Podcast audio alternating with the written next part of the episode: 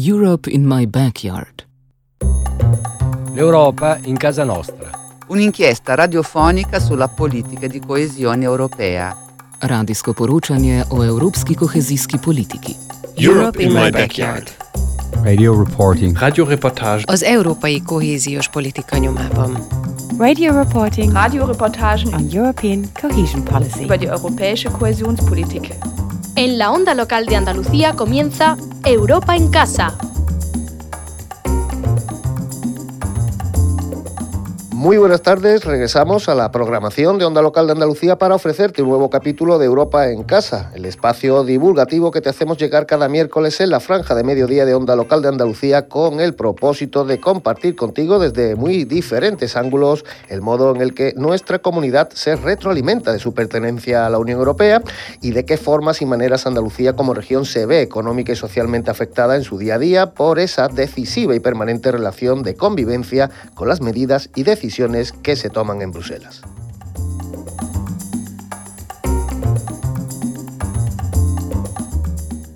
Uno de los principales ejes sobre el que se asientan muchas de esas medidas y decisiones es el de la transferencia del conocimiento científico y tecnológico en sus países miembros y también entre ellos, con el foco siempre puesto en el valor de la innovación y la investigación como elementos clave para la cohesión y el progreso en convergencia de sus socios. La Comisión Europea también trata de acercar todos estos elementos diferenciales a la ciudadanía a través de continuas iniciativas de difusión y dinámicas divulgativas con el fin de lograr que ese acercamiento se produzca de forma eficaz, atractiva y efectiva. Europa en casa. Desde hace 10 años, una de esas dinámicas que cuenta con mejor acogida en Andalucía es la Noche Europea de los Investigadores, una ambiciosa iniciativa cofinanciada por la Junta de Andalucía y promovida por la acción Marie Sklodowska-Curie dentro del programa operativo Horizonte Europa, que se celebra anual y simultáneamente el último viernes de septiembre, tanto de forma presencial como virtual, en alrededor de 400 ciudades europeas. Con un presupuesto global de 300.000 euros, una participación estimada de 85.000 personas y el concurso previsto de 2.500 profesionales de las más diversas ramas de la ciencia y el saber en nuestra comunidad, la entidad designada para llevar a cabo la Noche Europea de los Investigadores en las ocho provincias andaluzas es la Fundación Descubre, una entidad con sede en el Parque eh, Tecnológico de la Salud de Granada, creada en 2010 a instancias de la actual Consejería de Transformación Económica, Industria, Conocimiento y Universidades de la Junta de Andalucía. Su patronato está integrado por 20 instituciones de reconocido prestigio que comparten como objetivo común el fomento del conocimiento científico en la ciudadanía andaluza mediante la organización, coordinación e impulso de iniciativas relacionadas con la ciencia y con su divulgación popular, principalmente en el ámbito educativo, escolar y universitario.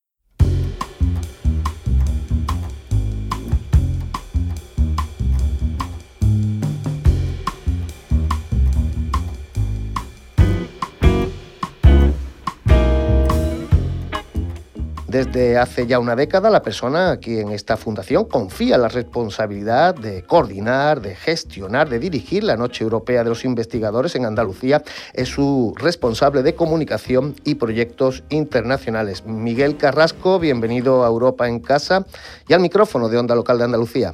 Muchas gracias. Aunque se trata de una actividad que cuenta con una gran popularidad en Andalucía y por tanto es bastante conocida entre la ciudadanía, ¿cómo podrías explicarle a alguien que nunca hubiera oído hablar de ella en qué consiste la Noche Europea de los Investigadores, cuál es su principal cometido y también a quiénes va fundamentalmente dirigida esta celebración? Bueno, pues la Noche Europea de los Investigadores es un proyecto europeo impulsado por la Comisión Europea desde 2005 en Andalucía nos incorporamos en 2012 y desde entonces trabajando juntos y coordinados, como bien comentabas, eh, desde la Fundación Descubre eh, y trabajando junto a las nueve universidades andaluzas, eh, centros de investigación del CSIC, Jardín Botánico de Córdoba y la Fundación Progreso y Salud, bueno, pues con este consorcio que un poco nos permite llegar a las ocho a las ocho provincias andaluzas y tener una cobertura bastante amplia y completa, nos dedicamos a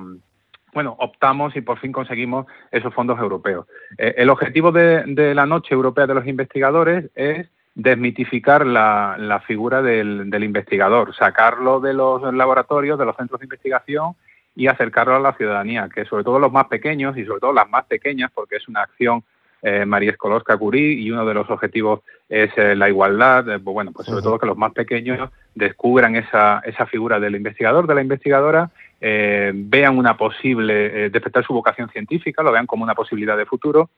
y de alguna forma, sobre todo, hacerlo de forma lúdica, es decir, que sea una fiesta de la ciencia, de la investigación, con los protagonistas eh, en el centro de, de, de la acción y eh, llenar las calles de ciencia durante al menos una noche, aunque cada vez la, la actividad eh, ocupa más tiempo y ya es un fin de semana, acciones durante todo el año, bueno, eh, con talleres, eh, charlas, visitas guiadas, todo tipo de, de, actividades.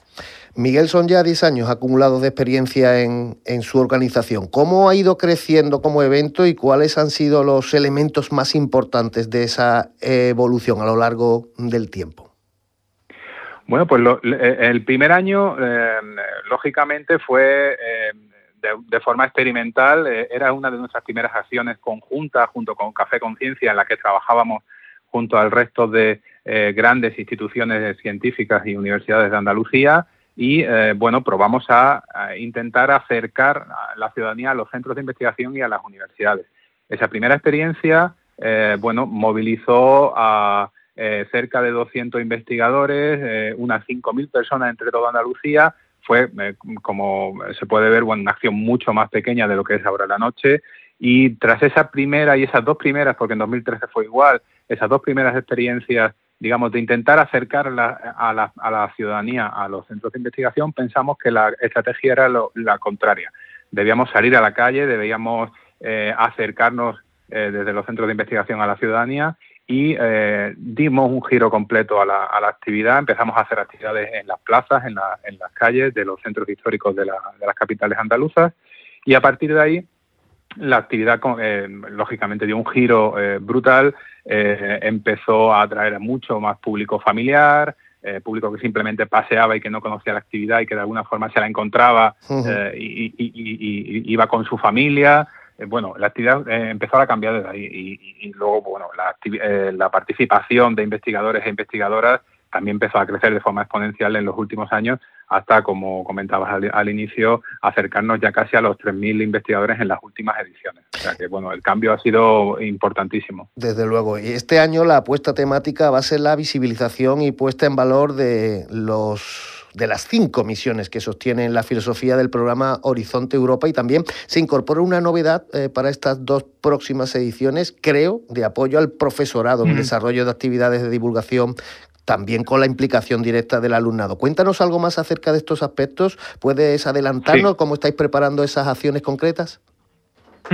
Sí, bueno, efectivamente, eh, para cada convocatoria de proyectos, para cada año, eh, desde la Comisión Europea se propone un tema, un eje temático que de alguna forma vertebre la, la, actividad. Para los dos próximos años serán las misiones de Horizonte Europa, las cinco misiones, eh, cáncer, adaptación al cambio climático, agua y océanos, ciudades inteligentes y salud del suelo y los alimentos. Eh, bueno, lo que vamos a hacer con estos cinco ejes temáticos, con estos cinco temas,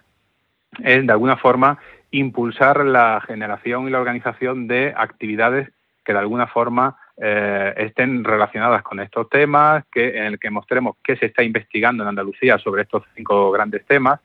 y eh, de alguna forma eh, que, puedan ser eh, visibles en la, en la, propia página web, ir ligarlo igualmente a, eh, a, la otra gran novedad que comentabas, que es el, eh, un nuevo, una, una, nueva actividad que va a ser va a ser transversal durante todos los dos años de vida del proyecto, en el que vamos a impulsar acciones con colegios, con centros educativos. En este sentido, la idea es acercar a los investigadores durante toda la vida del proyecto, no solo el 30 de septiembre, que sería la Noche de Europea de los Investigadores en 2022, claro. eh, sino durante toda la vida, acercar eh, investigadores a los centros educativos, hacer visitas guiadas en centros de investigación donde lo, los escolares puedan conocer cómo trabajan esos investigadores y de alguna forma, eh, digamos, sacar eh, del corset de la, eh, la noche de, de, de, septiembre y llevarlo al resto de, del año. Y ligado a eso, vamos a, impulsar en todas las ciudades andaluzas eh, un proyecto en el que liguemos a un centro educativo con un grupo de investigación para que desarrollen algún proyecto de forma conjunta relacionado con esas misiones de Horizonte Europa, de modo que ese centro educativo pueda luego, en la segunda de las noches, en la de 2023, participar en primera persona junto a los investigadores y contarlo a toda la ciudadanía.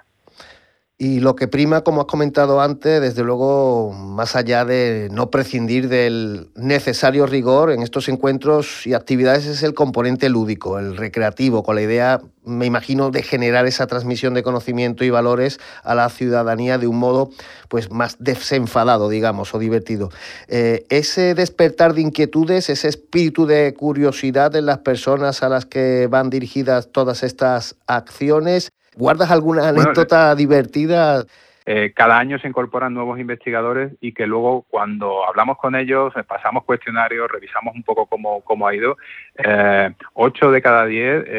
dicen que quieren repetir el año siguiente. En muchos casos es su primera acción de divulgación, la primera vez que se han atrevido a salir y contar públicamente ante la ciudadanía eh, que salir a la calle además es muy complicado. No es lo mismo dar una conferencia que estar en la calle, eh, digamos, entre comillas, expuesto a, todo tipo de público, todo tipo de preguntas, eh, niños, mayores. Y, bueno, después de esa, de esa primera experiencia con miedo, todos se atreven a decir que, que, que, vamos, que quieren hacerlo, que quieren volver a, a participar el año siguiente. El primer año, de hecho, que, salimos a la calle, en 2014, hubo cierta resistencia de algunos investigadores e investigadoras que, pensaban que era muy arriesgado, que era complicado salir a la que ellos se sentían más cómodos en su centro de investigación. Después de esa experiencia, nadie quiso volver de nuevo al año siguiente a hacerlo en su centro de investigación. La experiencia fue muy grata, la acogida de la ciudadanía fue, fue muy importante y bueno, ya forma parte de la agenda un poco cultural y, lúdica de, de las ciudades, lógicamente, como decía, sin perder ese rigor siempre, pero bueno, haciendo, haciéndolo accesible a todo tipo de público y además eh, siempre hay, eh, digamos, un espacio para todo tipo de público. Por ejemplo, en Córdoba hacemos eh, pequeñas charlas en los, en los patios del patrimonio de la, de la humanidad.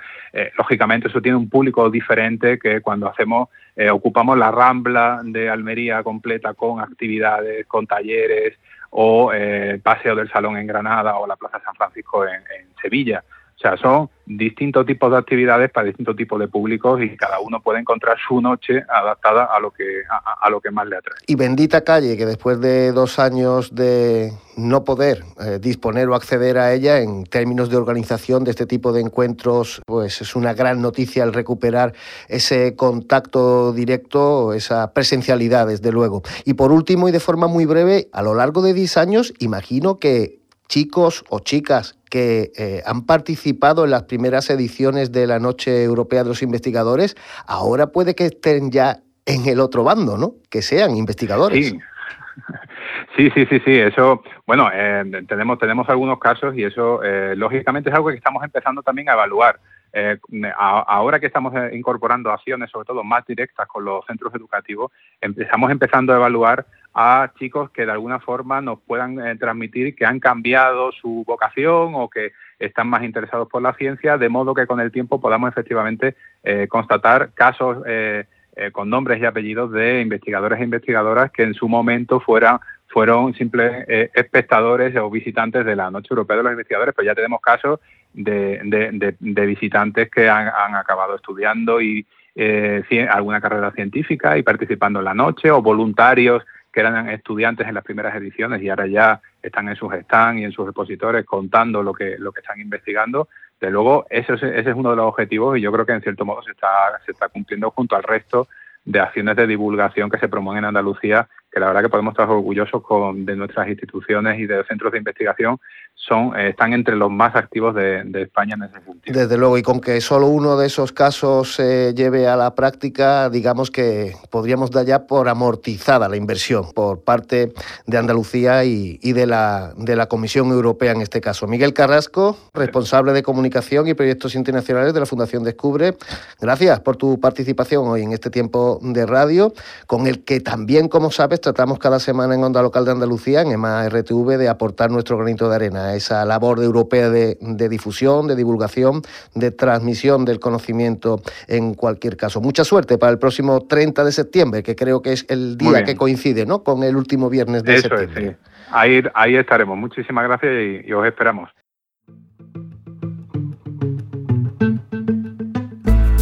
La Unión Europea y los 27 países que la constituyen son, a día de hoy, el espacio común de convivencia de 500 millones de personas y 8 millones y medio de ellas somos andaluzas. Sus planes cuentan tanto en nuestras vidas como nuestro día a día debe hacerlo en su toma de decisiones y por eso, en Europa en Casa, contamos cada semana con el análisis y las reflexiones de expertas y expertos que desde una mirada crítica nos ayudarán a comprender el estrecho vínculo que ahora más que nunca une el progreso de Andalucía con Europa y el de Europa con Andalucía. Ponemos voz a proyectos andaluces desarrollados con financiación europea y lo hacemos dándoles la palabra y el protagonismo a quienes los llevan a cabo en primera persona. En la onda local de Andalucía, Europa, en casa.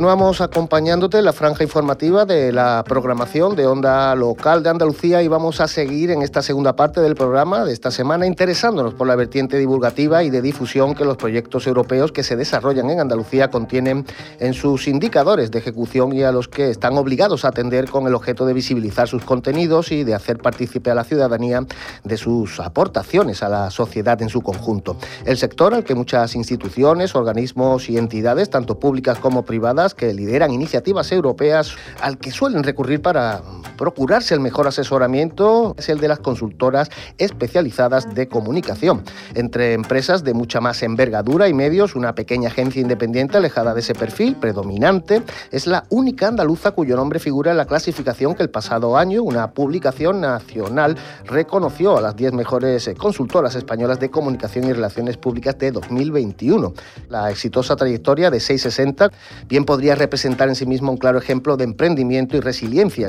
Para conocer mejor los avatares de esa trayectoria, contamos hoy con la presencia en Europa en Casa de su socia fundadora y directora, Alicia Casado. Saludos y bienvenida al micrófono de Onda Local de Andalucía. Hola, ¿qué tal? Antes que nada, Alicia, ¿cómo consigue un, humilde David, si me permite la expresión, codearse con tantos Goliaths en un mundo tan competitivo y exigente, además, como es actualmente el de la comunicación? Porque para una agencia independiente y con un ADN 100% andaluz, ocupar creo que el octavo lugar de, de, ese top ten tan restringido y selecto como es el de las consultoras de comunicación, pues poco más o menos deberíamos considerarlo como una pequeña hazaña.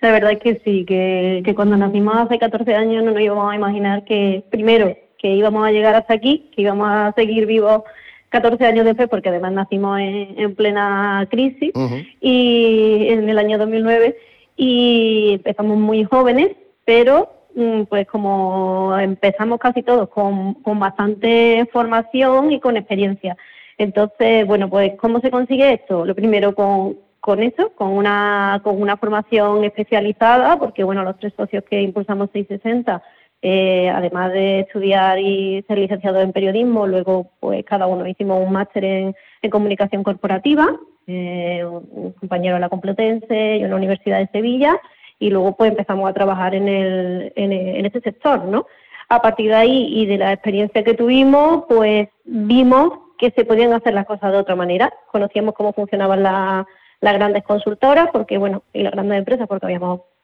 formado parte de ellas durante un tiempo y creíamos que había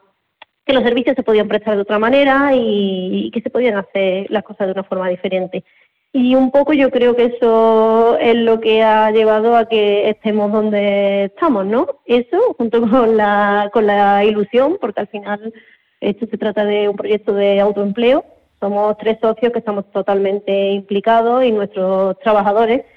eh, pues conforman un, equipo estupendo que se contagian de la ilusión y al final pues trabajamos con esas ganas de, alcanzar retos y, de seguir subiendo y escalando y conseguir pues, proyectos cada vez más importantes. Vamos a detenernos en eso que acabas de comentar de hacer las cosas de manera diferente, porque tenéis como lema el equilibrio entre la tradición y la innovación. ¿En qué se traduce esa filosofía a la hora de aplicarla a los encargos que os, que os hacen vuestros clientes? Bueno, pues en el momento en que pusimos en marcha la empresa, empezaban a gestionarse ya de forma un poco profesional las redes sociales, pero no del todo. Se hacía muy poquito y entonces había mucha diferencia entre las agencias más tradicionales, las agencias de comunicación que todos conocemos y que estaban centradas pues, en las relaciones con los medios de comunicación, ¿vale? Y bueno, nota de prensa, entrevistas, eh, un poco representación institucional y demás. Y estaban naciendo nuevas agencias con unos perfiles más jóvenes eh, que estaban volcándose en toda la parte de, de la comunicación digital. Pues ya hablábamos de blog, de redes sociales, de contenido online. Entonces había mucha diferenciación entre unos y otros. Unos eran perfiles más, más tradicionales y con más años de experiencia y otros eran pues más nuevos y con, con ideas renovadas. Entonces, pues nosotros consideramos que mm, no habría que separar, sino que al final la comunicación es la misma y lo que se diferencia son los canales. Nosotros nos da igual que haya que comunicar a través de una farola, como se hacía hace muchos años con un cartel, o a través de una red social. Y mm, por ahí decidimos fusionar todas esas herramientas y, y ofrecer un servicio integral de comunicación y especializarnos en ello. Para quien no haya oído nunca hablar de términos como imagen de marca, responsabilidad social comunicativa, comunicación corporativa, planes o estrategias de comunicación, Alicia, ¿cómo le explicaríamos en qué consiste el trabajo de consultoras como la vuestra y por qué resulta tan necesario, por ejemplo, en la percepción que la ciudadanía acaba teniendo pues de una iniciativa, digamos, social, cultural o de concienciación, no solo en la venta de un producto? Claro, de hecho nosotros eh, nos distinguimos mucho del marketing por eso, porque dejamos a un lado un poco la venta, aunque siempre la comunicación ayuda a vender, pero no es su, su principal objetivo. ¿Qué es la comunicación corporativa y en qué consiste? Pues es muy sencillo y lo pongo con un ejemplo práctico. En Andalucía existen un gran número de, de pymes muy potentes que desarrollan servicios profesionales que se están vendiendo en todo el mundo y que tienen unos niveles de facturación muy altos y sin embargo muchas de esas empresas o la mayoría de esas empresas no son conocidas. Eh, ¿Qué es lo que hace la comunicación corporativa? La comunicación corporativa cuenta lo que hace la empresa y lo lleva a, todo tipo de público, desde, desde la parte más institucional a empresarial como al, al ciudadano de a pie, para que conozca todo lo positivo que, sea, que, está haciendo esa empresa, los logros, porque al final una empresa que crece y que eh, tiene una alta facturación genera empleo, genera riqueza en el entorno y al final todo eso, si no se cuenta, se queda dentro y no se conoce.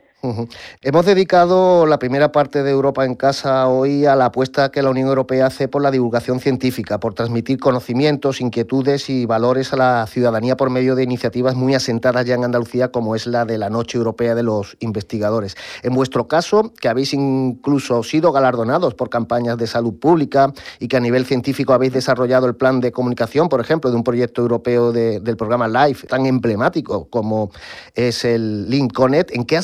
de este tipo de acciones ponéis más énfasis desde el punto de vista de la divulgación y la sensibilización? Al final aplicamos los mismos, los mismos criterios, obviamente con, con diferencias, pero al final se trata de lo mismo. Se realizan unas inversiones a nivel europeo en proyectos muy relevantes, algunas veces para el medio ambiente, otros para tipo de energía, es decir, hay muchos sectores en el que se están se está invirtiendo, como es el caso que tú me has comentado ahora mismo del, plan de conservación del lince ibérico, que es un proyecto que se lleva a cabo entre España y Portugal y en el que participan 21 socios de ambos países. Eh, al final, todo eso que se está invirtiendo en realizar esta mm, labor que ha sido esencial para que el lince ibérico pues, haya podido sobrevivir ¿no? y ya no esté en peligro de extinción,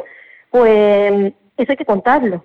y al final, eh, además de las herramientas que, hay que, utilizar y la forma de, comunicarlo, que es muy importante y es lo que se ha trabajado en ese plan de comunicación, otra parte muy importante pues es la propia comunicación entre interna, la de la que se produce entre los propios socios, porque estamos hablando de 24 21 eh, entidades diferentes con su forma de trabajo y eso hay que organizarlo para que al final redunde eh, positivamente en, el, en, la comunicación del proyecto. Esa compleja confluencia, ¿cómo se lleva a su vertiente comunicativa? Me explico. ¿Cuál es la clave para unificar un mensaje capaz de reflejar tantas sensibilidades y que al mismo tiempo potencie ese mismo mensaje frente a la opinión pública? Pues al final lo que tenemos que volver al inicio, al objetivo del proyecto. ¿Cuál es el objetivo del proyecto y qué es lo que se pretende conseguir? E intentar concienciar a los diferentes agentes que participan y que no se trata de comunicar en tu propio beneficio, sino comunicar en beneficio del proyecto. Entonces, un poco lo que hay que hacer es sentar las bases de esos objetivos de forma muy clara y con unos protocolos totalmente registrados para que todos los socios los conozcan desde el principio y a partir de ahí se establecen una estrategia y unos parámetros de comunicación para que todos los socios sigan la misma línea cuando hacen comunicación por su cuenta y que exista una organización interna y todo esté protocolizado a la hora de difundir, pues, por ejemplo, avances del proyecto de forma conjunta. Eh, eh, y en vuestra experiencia con esos proyectos europeos o de ámbito europeo también, mm, porque también debemos incluir ahí eh, la participación que tuvisteis o habéis tenido en la promoción de la candidatura de la ciudad portuguesa de Faro a Capital Europea de la Cultura de 2027. ¿Qué enseñanzas, Alicia, os han aportado esos trabajos y qué mejoraríais en sus planteamientos de partida si es que son mejorables? Claro, supongo que sí. Al final lo que nos hemos dado cuenta que todos tenemos las mismas necesidades, eh, empresas, instituciones, eh, entidades, complejos sanitarios, todo el mundo tiene la misma necesidad comunicativa, que es eh, contar al resto del mundo las cosas que se están haciendo dentro y ponerlas en valor. Entonces, ¿qué es lo que hemos aprendido? Eso, ese, ese aspecto esencial, que no hace falta una especialización muy concreta para algo, porque lo que funciona en un sector puede funcionar también en otro, y por otro lado, aspectos a mejorar es siempre, siempre, siempre hay una parte de, comunicación que falla, la transparencia, ¿no? que lo vemos en, tanto, en tantos aspectos como es la política, de las grandes empresas y demás, que creemos que se está trabajando cada vez más y que cada vez se está tomando más conciencia de la importancia de ser transparente, de reconocer errores y, y de a partir de ahí seguir avanzando. Eso creo que es el aspecto que todavía queda un poquito por, por mejorar. Y ya por último, eh, ¿qué valor añadido a una agencia de comunicación como la vuestra le da el formar parte, el participar en esta clase de proyectos que van más allá del ámbito nacional y que os dan la oportunidad de trabajar en un espectro tan amplio como es el de la Unión Europea a través de, de planes, de programas, de proyectos de la Comisión? Pues nos da por supuesto, visibilidad, tan importante en la comunicación y también en la comunicación nuestra. Y, nos da pues nos, da como un sello de, garantía ¿no? y de credibilidad porque mm, las otras organizaciones y otras empresas ven que si este tipo de proyectos confían en nosotros y, luego además nos recomiendan y siguen trabajando con nosotros, que es un aspecto que, creo que es bastante valorable de, esta agencia, que trabajamos durante muchos años en, proyectos porque están contentos, pues al final estamos consiguiendo que a través del propio boca a boca o de la visibilidad que, que, se, que se nos da gracias a estos proyectos, pues atraigamos a, a, nueva, a nuevas iniciativas similares o, o, mayores. Alicia Casado, socia fundadora, directora de la agencia consultora sevillana 660 Comunicación, gracias y enhorabuena por vuestra trayectoria, por vuestros logros y mucha suerte para todo lo que aún os quede por conseguir, que espero que sea mucho. Muchas gracias por contar con nosotros.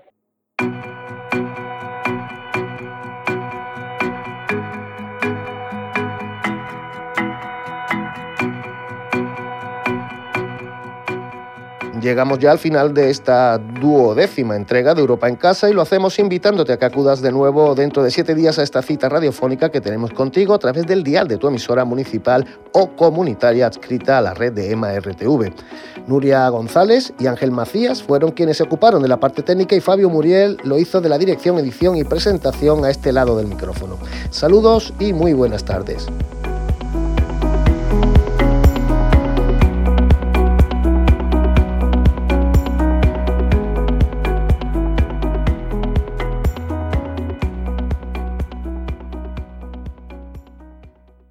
Europa en Casa, un proyecto de comunicación coordinado por EMA RTV con la financiación de la Dirección General de Política Regional y Urbana de la Comisión Europea.